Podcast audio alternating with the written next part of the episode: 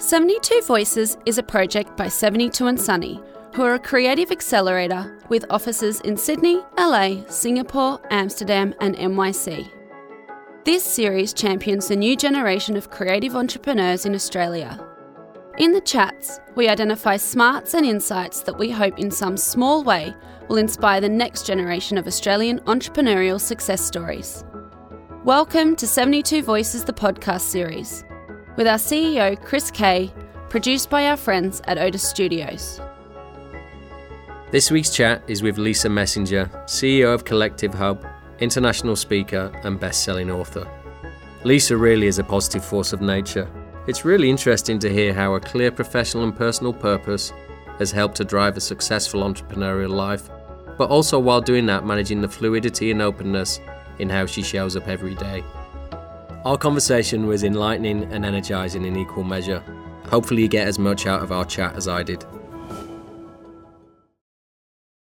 Well, look, let, let's start. Well, thank you for coming in. My Really appreciate your time. Yeah. And so, if you don't mind, can we start with who are you, what do you do, and why do you do it? I love it how you say that so quickly. Like, how do we? It's really easy. How do we smush eighteen years of my having my own businesses plus the rest of my career? Okay, quickly. Who am I? Lisa Messenger. Uh, I'm an entrepreneur, an investor. Um, I'm very passionate about startups. I started Collective Hub as a print magazine in 2013, and that was crazy. Uh, because I entered a highly saturated industry that I knew nothing about, but within 18 months, the print magazine was in 37 countries. So, Wow. um, Why did yeah. you do that? What was the drive behind that? There are many ways to answer that. I'll try and keep it polite. Um, you know, I started my first business on the 22nd of October 2001. So that's a long time ago. And Yeah. then it wasn't until 2012 I came up with like my real purpose. And so Yeah. people kind of looked at Collective Hub and they're like, wow, it's amazing. It went global almost overnight. And I'm Yeah. like, that old adage 11 year overnight success like Mm-hmm. i spent 11 years over servicing undercharging being everything to everyone many Yeah. people listening will be nodding their heads going uh-huh and then i was just surrounded by so many amazing entrepreneurs and innovators and thought leaders and i just thought the media at the time was kind of letting us down as a species in terms of there were a lot of incredible stories out there about great entrepreneurs, but for me, it was kind of like almost the end game. It was like, oh, such and such got here. And I was always left scratching my head going, but how, but how, but why, but why? What's the story behind the story? And Yeah. so I started Collective Hub really to dig into why did you start? How did you start? What's your supply chain? How the hell did you fund this thing? Like to answer all the questions. And the reason I did a print mag was um, I'd been sort of playing in custom publishing for a few years. So I understood print to a degree, although it turns out a magazine's a very different beast, as as you know, having one in front of me of yours.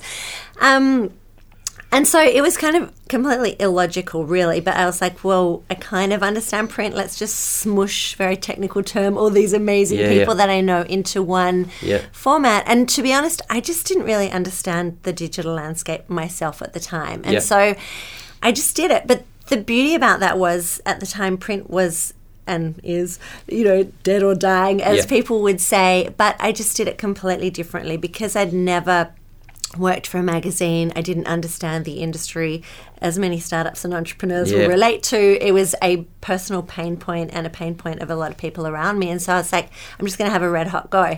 And yeah, in Australia at the time, it is said that there were something like five and a half thousand print mags. So it really was a highly saturated industry um, that I knew nothing about. And so the beautiful thing about that was I just kept asking questions. And it was just the next logical step like where would you buy a magazine? Or Yeah. how would you put a magazine together? And i just like picked up the phone and just made it happen. And yeah within 18 months we were in 37 countries. And i had an email one day which in the subject line um, said from the office of anna wintour. And anyone who's watched devil wears prada or like, september issues and i was like pinch myself like is Yeah. this actually Yeah. happening? And you know she at the time arguably was like the doyen of publishing globally and. Yeah.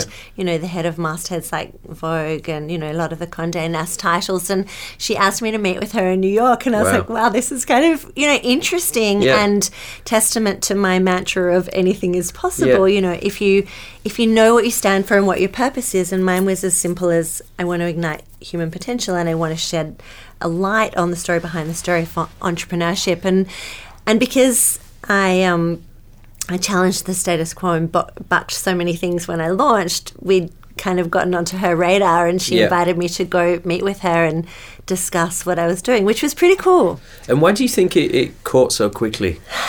I think, um, you know, I really truly believe, and if you've come from like, your world that I know a little bit about so Yeah. far, um, I believe people fall in love with story and authenticity. And the reality is that here I was, kind of this little punk who knew nothing about anything, who, quite frankly, no one knew anything about one day, and the next day it was like, you know, Yeah. global news. It almost felt like Yeah. it was like being at the middle of this like I've never experienced anything like it.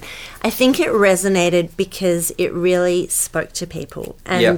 as I said before, it really debunked the myths. You know, there's so much that's kind of taboo. Like people just suddenly launch something and you're left scratching your head going, but how? Like, where did you find a million bucks to Yeah, make yeah, that happen? yeah. Or what's your supply chain? Like, how did you get that manufactured in China? Or how did you work out the cost? Or where's your margin? Or Yeah. like, how do you have a sustainable product? I don't understand. How do you tick the boxes around, you know, Mm-hmm. Yeah. ethical and sustainable sourcing? So, because the mandate was very much um, traversing different industry verticals, different geographic spaces, different ethnicities, genders. Like it just was all on the table. Yeah. But the only thing was, you know, people had to be vulnerable and authentic and talk about how they had actually done the thing.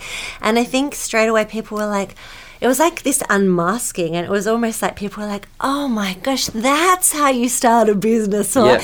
that's how you heal your life, or that's. Yeah, yeah. And so I think um, people fell in love with that. And then I never meant to be at all um, a personal brand, but I wrote in my very first editor's letter, which I think went over like three pages, and other actual editors were like, What? You write like two paragraphs? What is this? But I literally wrote in there, like it was freaking ballsy, and I said something like, You know, we want to change the face of media globally and do good Yeah. and blah, blah, blah. I made all these big, bold statements. And then the second half of my editor's letter, I wrote something like, but I have absolutely no freaking idea what I'm doing. Yeah. And I think Yeah, that, that was the story, right? Yeah. So suddenly I was relatable and I was attainable. And so when it worked, and because I charted my journey in real time alongside. Collective Hub, Yeah. um, people took notice because I think suddenly I was the poster child for, oh my God, she has no idea either, But she's trying. something's happening. Yeah, yeah.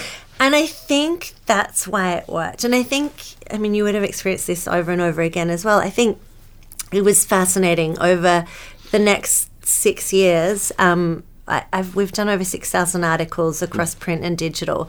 And the amount of PRs I've met with and brands who've come in and just told me really top line. I mean, what have we got in front of us? A glass. Yeah, Hi, yeah. this is this glass and it's fabulous. And I'm like, I don't care. Like, let's just agree Yeah, from yeah. the get go. The glass is fabulous. Now tell me about the glass. Like, where Yeah, did where did you make it? Why did you make it? You know, all the questions I said before. And I think that's what brands often do so poorly. They just talk about the inanimate object or Yeah. the thing and they forget to talk about the feeling and the why and what does it stand for and in my experience people fall in love with the story and Yeah. the feeling and yeah i can't even i can't express that enough you yeah. know And and then it's interesting. You had a really clear purpose on day one. yeah. How do you how do you keep tight on that purpose as you go through and you grow and you change and people come in with different points of view?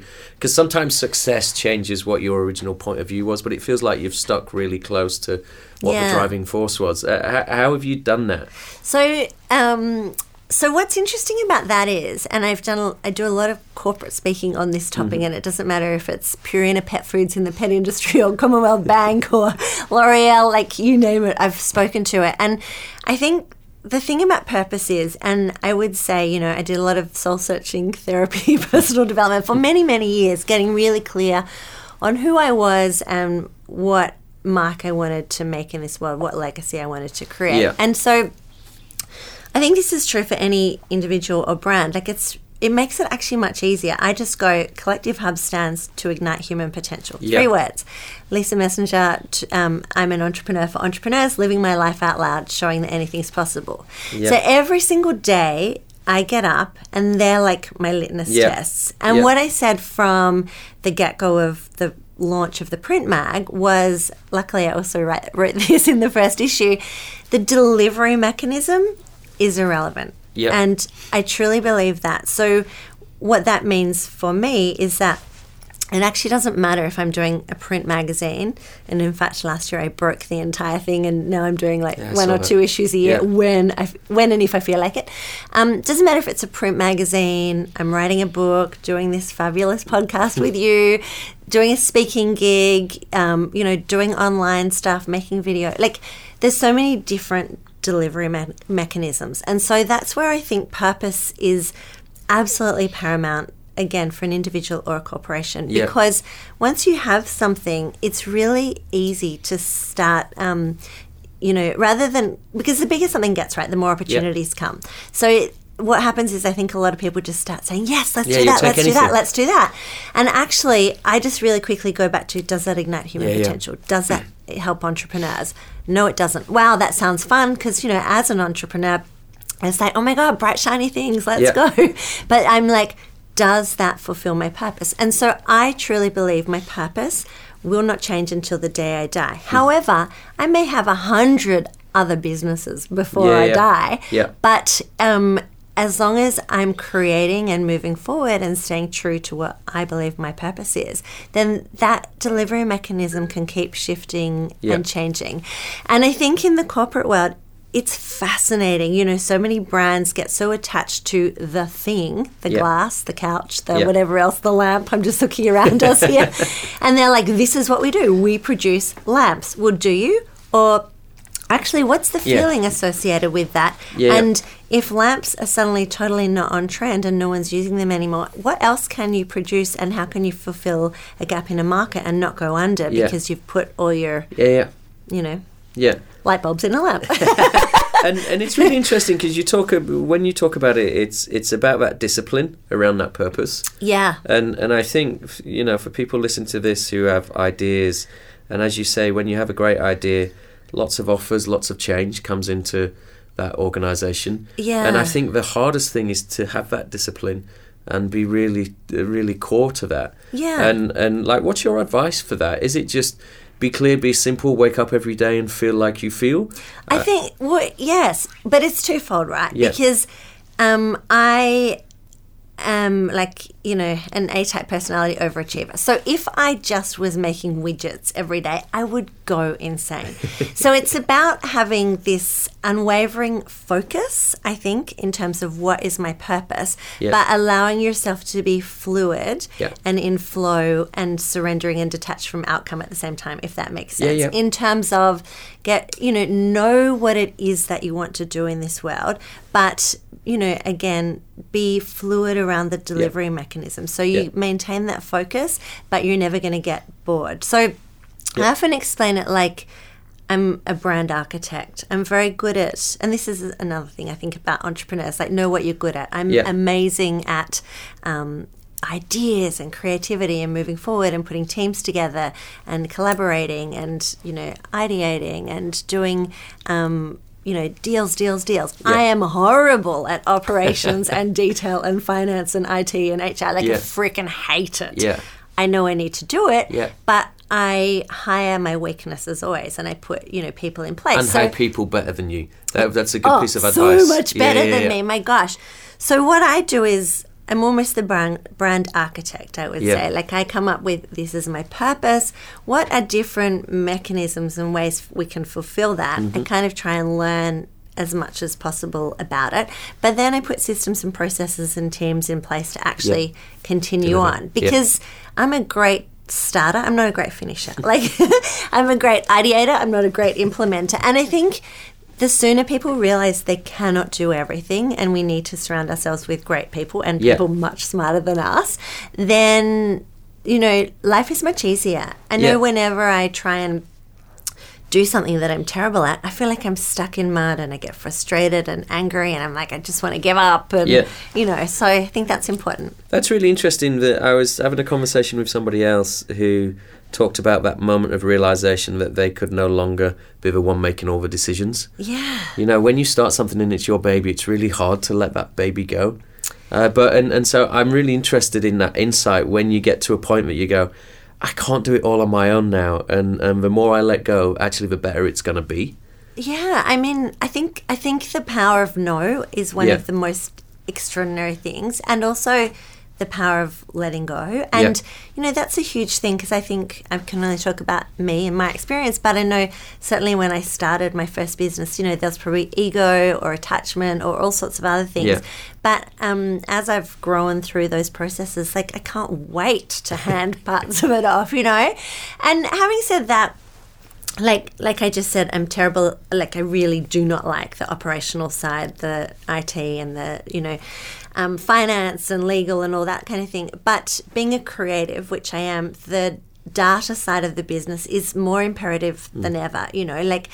It, just because I don't like it, I still have daily dashboards and I Yeah. still have, you know, all sorts of KPIs and metrics that I'm looking at all the time. And I understand intrin- intrinsically how to read a spreadsheet and, you Yeah. know, and so that's really important to understand it. Doesn't mean i need to do Yeah, it you know yeah, i'm don't a be top, the expert. i'm a top line. Like Yeah. shoot it through to me every day but i have you know my bookkeeper and Yeah, cfo and other people who Yeah, look after all of that and analyze the data. But then it's there for me ultimately as the business owner to make, the the, final decisions. yeah.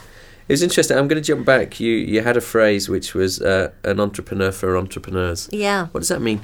Um, so if you go back to my purpose, it's um, I so an entrepreneur for entrepreneurs, living my life out loud, showing that anything's possible. So there are three things that kind of keep me going every single day. So Yeah. what that means to me is um, that, and it's really interesting because when you when I own my purpose, it actually keeps me accountable because I'm like, okay, I'm going to keep pushing the boundaries and I'm going to keep, um, you know, trying different things, bucking the status quo, exploring new industries, so that I am being an entrepreneur, but in telling the story and living my life out loud, I'm Yeah. actually demonstrating to other people. You know, Yeah, yeah. my um, life partner, my boyfriend, is like probably the most extraordinary entrepreneur that I know. Hmm. But he's very different to me. He does it so quietly. I mean, he's so much more brilliant than me, you know. But I'm out there. I've made a conscious decision to kind of use myself as a conduit to go.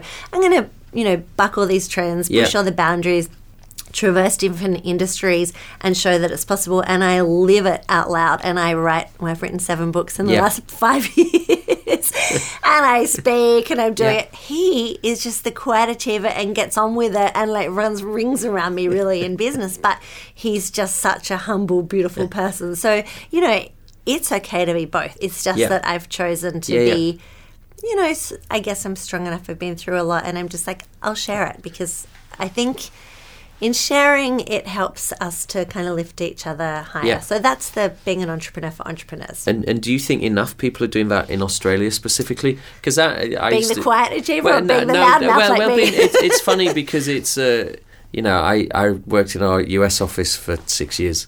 Yeah. Uh, and that's quite an American trait to share it. to share it. Yeah. yeah, not not to be ego driven and shout out loud, but Yeah. just to share learnings. And and do you see a difference between like do you see people doing that in Australia? Do you Oh. think that's an Australian trait? It's um, you know, it's it's a massively different thing culturally. I think. Um, I was just watching Grant and Elena Cardone from Mm. um, you know the US, and they are like they were just out here with Success Resources, and they like shout from the rooftops like everything, and I'm like, whoa! For me, that's like you know Too much. Good on them, but like it's. Well, I don't know, maybe, but it's certainly not necessarily how people in Australia um, do it. But neither way is Yeah, right, right or or wrong. wrong. Yeah. Um, I do truly believe 100% that um, by sharing you know our lives out loud and mm-hmm. in an authentic way mm-hmm. i think it really really helps people. And my boyfriend always laughs at me whenever i share something on instagram which i did a few days ago. It's like i'm actually having a tough time. Mm-hmm. People freaking love it. They love it when i'm down because it's like more relatable normal. right? And so I try to talk about the tough times as much as the great times. And I try to talk about the, um, you know, the bridges and the journey and all of that kind of thing about it all. Because again, it doesn't really help anyone if I just sit here Yeah. going, yeah, so the magazine was in 37 Yeah, countries yeah, and. Anna Yeah. did this and then this happened and this happened. It's like, well, far out. There's nothing relatable about that to anyone. It's like all the, well, what happened for the, um, 11, 12 and a half years before that, you know? Totally. yeah, I mean, look, failure is import- as important as success. Yeah. And and it's really interesting, isn't it? I mean, failure is what makes you as a person. You Yeah. Ah. learn more from a failure, I think, than from a success. And that's the thing. I mean, I think people say a lot of the time, oh, you're so resilient, or, you know, and I'm like, well, I think resilience is a learned muscle. And the Yeah. only reason I'm so resilient is that I have failed hundreds, thousands, probably thousands and thousands of times, you know, and I talk about it a lot. Everything is relative. So my story is my story. But I remember in 2001, you know, getting an invoice or I think it was like 80 bucks or something. And I nearly had a meltdown because said, 80 bucks, where am I going to find the money? Or, you know, or someone doesn't pay you, 80 bucks is outstanding. Oh my God. And then suddenly, you know, a few years in, things are in like Yeah. increments of 8,000 and Yeah, you're like, oh, that hurts. But now it's like, you know, Yeah. 800,000. Yeah, but that's just me now. And my propensity for risk is you know, much higher. But it's only because I was there with the eighty dollar meltdown. Now I can have an eight hundred Mm-hmm. Yeah, you've been on a journey. Well, actually, the eight hundred thousand dollar isn't even such a meltdown now because I have this way of um, going to worst case scenario really quickly in my head and then reverse engineering it. So, Hmm. and it's a really good. I talk a lot about it in the first book in my series, Daring and Disruptive. Um, it's like I would go shivers. That's a problem. Okay, what do I need to do? Okay, my CFO, so it's chief financial officer, or you know, my lawyer, or my accountant, or my bookkeeper. Like quickly, who can I get to help me with this situation? Because I think that's the thing. So many people hold this thing to themselves and have an absolute freak out and Yeah. meltdown and they're catatonic in a ball rocking silently on the floor. but if you quickly go far out, worst case scenario, okay, boom, who do I know? Yeah, and then work Who's in my it. team? Ah, and then like I literally reverse engineer Mm-hmm. that within 30 seconds to a minute. So I'm sitting in the pain briefly. Yeah. And then I go, okay, not so bad. And Yeah. that's a learned muscle. I would argue that I probably, when I started in 2001, had way bigger meltdowns about Hmm. The smaller amounts of money than Mm-hmm. I do now. But it's only because I've had 18 years of like hitting it hard, you know, and then going, okay, I got through that. And so and so I would urge anyone, you know, there's the old saying, you know, get comfortable being uncomfortable. And I think it's really important. Like, if you want to be great and do good things in life, like, you can't just, you know, sit there and expect things to happen. You got to push it a little harder and push it a little harder and get uncomfortable and go, okay, I didn't die, nothing broke. Yeah. it's okay. Yeah, yeah. And then you kind of go, okay, I can push it a bit more. Yeah. And then it, you know, it's a game. And I think that's the thing, business and life, as soon as you learn to gamify it, um, and not take yourself too seriously. I mean, I'm often in big board meetings with, you know, big Yeah. people and I'll burst out laughing because Yeah, I'm like, come on. Just have some fun. You hear how some people are like, anyway, so this is happening. And I'm like, is it though? like, it's fun, Yeah, you know? yeah, yeah, yeah. Well, it, it's really interesting. Can I just pick up? You just you just Yes. said business and life. How do you make that work? Ah, yeah. Well, I don't like the word balance. I like the word blend because I think if you're an entrepreneur or you're truly in your genius zone or you found your purpose, then it does kind of blend. You know, mm-hmm. There isn't a delineation for me. I mean, I'm I'm interested and I'm curious. So it might be Saturday or it might be 10 o'clock at night, and I'm going to meet someone or I'm going to see something. It's going to be an idea, it's going to be a conversation, whatever it is. It's not a nine to five gig, right? Yeah. So I think it's just about having boundaries and not negotiables. And I think that's really important. I think we glorify being busy, and there's a big difference between being busy and being productive. Yeah. And so for me, um, I have certain not negotiables. So I don't start work. I'm doing the inverted Yeah, commas. yeah, yeah. I can see them. before everyone inverted commas before 10 a.m. Now that doesn't mean I'm not doing things, but I choose to um, do productive. Um, proactive things between say 7 a.m and 10 and that is like routines like going for a walk with my dog so this morning i did the bondi to bronte in sydney um, you know meditating journaling listening to a podcast um, and doing certain things to um, fulfill myself before 10 a.m. when it's on, you know, Yeah. and I find after 10 I'm reacting emails, you know, doing other things, what's what's going on for the day. And so I think it's really important um, to have those not negotiables and boundaries Yeah. and know what works for you and make sure you have time out to feed your soul whether that's meditating or walks in nature or swimming or time with Yeah. family and friends or you know last night I had people over and cooked which I love so I think that's how Yeah. we can maintain it all is just finding that blend Yeah. and finding not negotiables and being unapologetic about it you know Yeah. And how do you, it's- so that's you personally. Yeah. Uh, as an employer, how do you do that for your people? Ah, so my latest book um, is called Work from Wherever. I don't even know if we have one here. Uh, but I will it's, send it's, you yeah, no, but it's, it's really, we were just talking uh, before we came on actually uh, about that idea of why do you need an office anymore and where, where should the office be? Mm. I They- Those are questions this. that are too, I just don't think you need them anymore. We, we just moved our office uh, from the city to Manly. yeah, Uh, and- amazing. And, the reason we did that was for our people and their lives. Yeah. You know, that opportunity, if you still have to have a place where you have to meet and collaborate, but you can do that by a beach or if you. Yeah, get a yeah. block and you go for a surf. Yeah. I'm, I'm really intrigued by the book you've just done, actually. So it'd be good just to talk about that a little bit more. Yeah, let's talk. So this is fascinating, and we could talk for days. and I've started. I'm going to Tokyo in two weeks to talk about this um, for Hewlett Packard. Like I'm starting to do a Yeah. lot of this talking because people are like, "How?"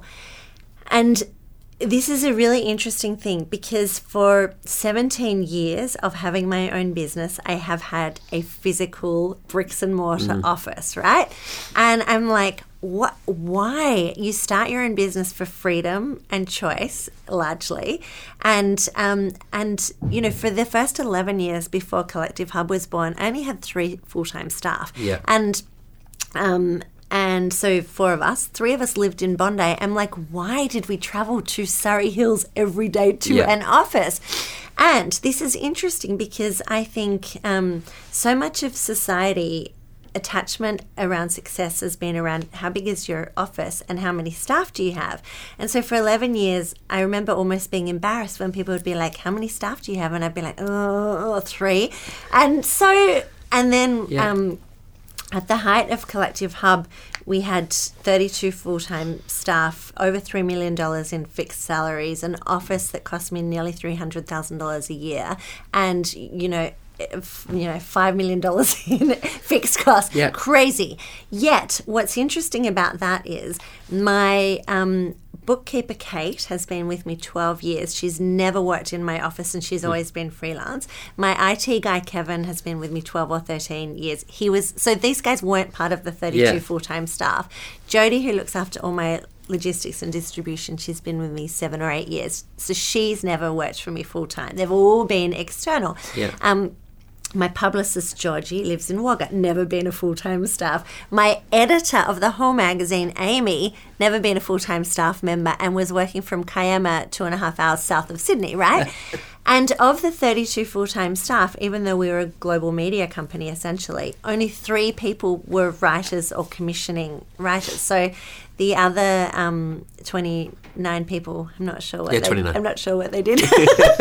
My maths isn't great. No, beautiful, amazing Yeah. people. But um, but I suddenly realized like so much of our team is decentralized anyway. I mean, we had a huge team globally. All our writers have been freelancers. So if we wanted a great story on a tech company in New York, we had writers there. If we wanted a great story on a fashion brand in Milan. So I've always had this you know, largely freelance um, and consultancy based workforce. Mm-hmm. And suddenly I was like, what am I doing? Like at the height of Collective Hub, even though the brand was huge, the bottom line was hemorrhaging. Yeah. Um, I was yeah losing a lot of cash. I had a lot of fixed expenses, and you know, with everything changing changing so rapidly, those thirty two people, you know, you either upskill them or like it's quite tricky Yeah, these yeah, days. it is. And so, and a lot of the articles we were doing with Collective Hub were on being a digital nomad or having a flexible working life or working from anywhere. And so I, I was like, why not break everything? I mean, that took about 18 months, you Yeah. know, to get over my own ego and like, you know, and to work out how to wind out of that Yeah. situation. And then, um, my team, um, like my art director Em, she works from anywhere now, and we talk about it all the time. She's, I was like, she was in the office for three years, and now she's she lives in Cronulla. And Hmm. the thing about it is, she can go to yoga, she goes to the beach, like so many of my team. I don't care where they are, Yeah. when they're there. So I've changed the entire thing to make it about um, KPIs Yeah. Mm-hmm. and very data driven, and everyone has specific, you know, measurable outcomes that they're Yeah. aiming for. But it's it's made it much more fluid because they can work from anywhere in the world. They can travel. They can Yeah. pick up the kids from school. They can do whatever um, gives them the flexibility to be the best version of themselves. Yeah. And you know. It's not an easy step to do. Like if you had have even asked me three years ago, would I, would I have ever thought about doing this? I would have been like, "Are you on crack?" No. Well, it's hard because humans are hardwired to feel that they have to go to a space every day. Yeah, and also, I mean, there's there's so much that comes with it, right? Like from a um, business owner perspective, Yeah. you know, I used to clock watch. You know, everyone was What are they to- doing? Everyone was meant to start at eight thirty, and it'd be like I'd see people trickling in at ten past nine. I'd be like, oh my god, you know, and it caused me anxiety.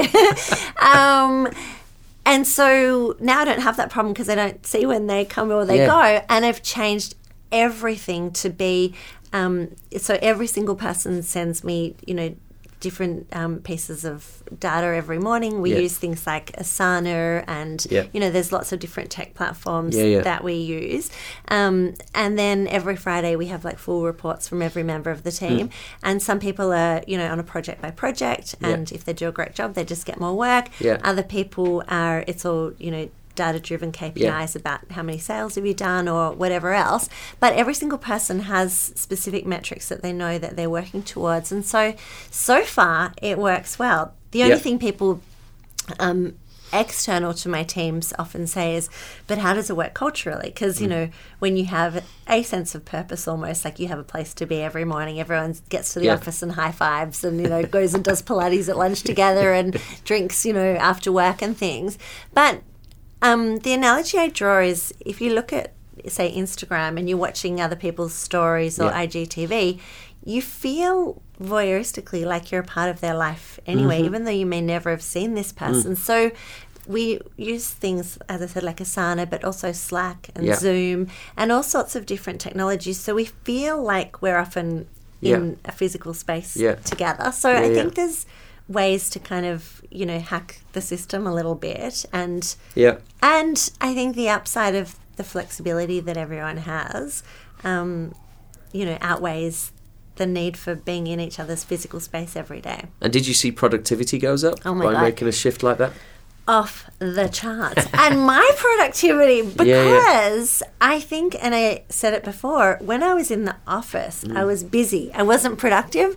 So I would go, you know, traveling for work and that's when I would write all my you know strategy and vision and like really get clear on everything. When I was in the office I feel like I never got any work done because I was always reacting and putting out fires and answering questions and all that kind of thing. Mm. and so now I'm like dum da dum da dum I have so much time.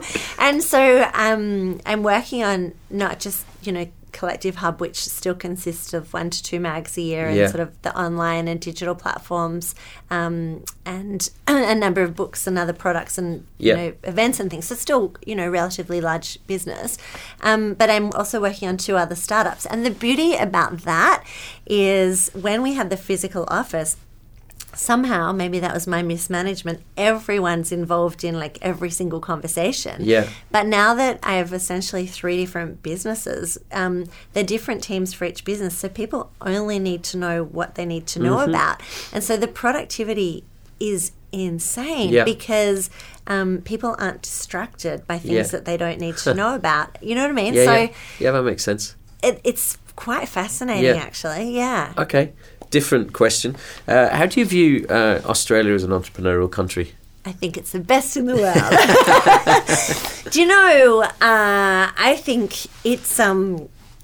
I, I think Australia is really holding its own. I think you know we have some extraordinary um, businesses. Look at Atlassian, Yeah. Canva. I mean, there's some really big global Yeah. businesses that were born in Australia. Um, and yeah, I'm really, really excited. I mean, I've spent a lot of time in Silicon Valley and Yeah. San Francisco and like, you know, all sorts of different um, hubs around the world. And, you know, we've covered different stories from, you know, the startup capitals, Israel and everywhere else. Yeah. And I think I think Australia is really, really starting to hold its own. And I've really seen a massive shift um, from 2013 when I launched Collective Hub, you know, as an entrepreneurial magazine. And really, it was absolutely the first of its kind um, in Australia. And since then, you know, every second person seems to either own some kind of co working space Yeah. or some kind of um, entrepreneurial media outlet or podcasts. And I think, you know, from an education perspective and also from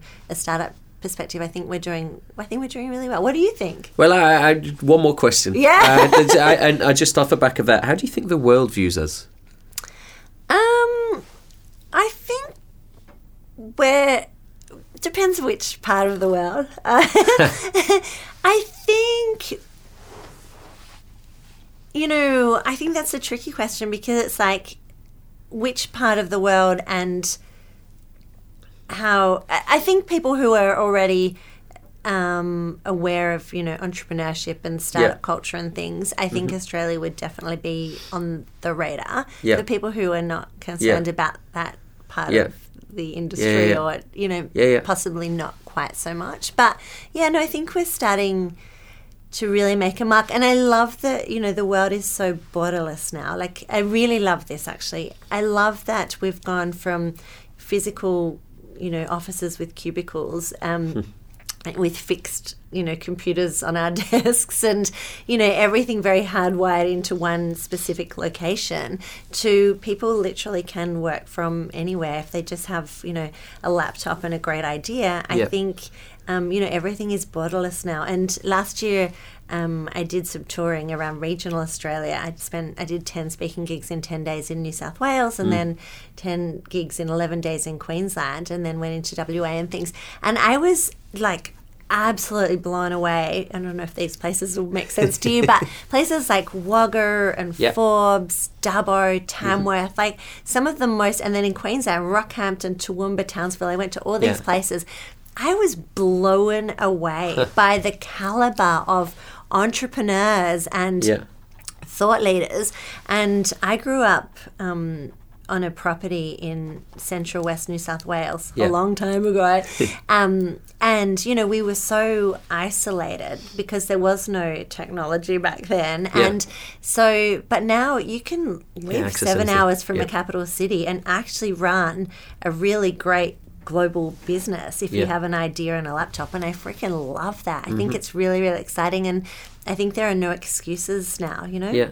I'm mindful I didn't answer your question. Oh yes. what do you think Uh, about I, I think I, I, I think yeah I think it feels like there's a moment happening, and that's part of a reason to do this podcast. I, I think Yeah. when you look, you know, you talked about the Atlassians, the Canvas, Yeah. the Showpos. Yeah, yeah, Uh, yeah. It feels well, yeah, Jane Lu, amazing. I Yeah. had lunch with her two weeks ago. She's phenomenal. Yeah, Yeah, and so it feels like there's a a, a moment where people uh, are, are now transcending from uh, business press to mainstream press. Yeah, this happened yeah. in the US a long time ago, Yeah. uh, where entrepreneurship became the thing that actually you wanted to grow up to be. yeah. I don't know if. I don't know if in Australia we've had them uh, like that. Uh, whereas you know, uh, Steve Jobs, uh, Yeah, yeah, yeah. and then even Zuckerberg. Uh, it's instead of now wanting to be a pop star, it's as much about wanting to. Uh, be a true entrepreneur, and I don't think Yeah. Australia's put those people on a pedestal.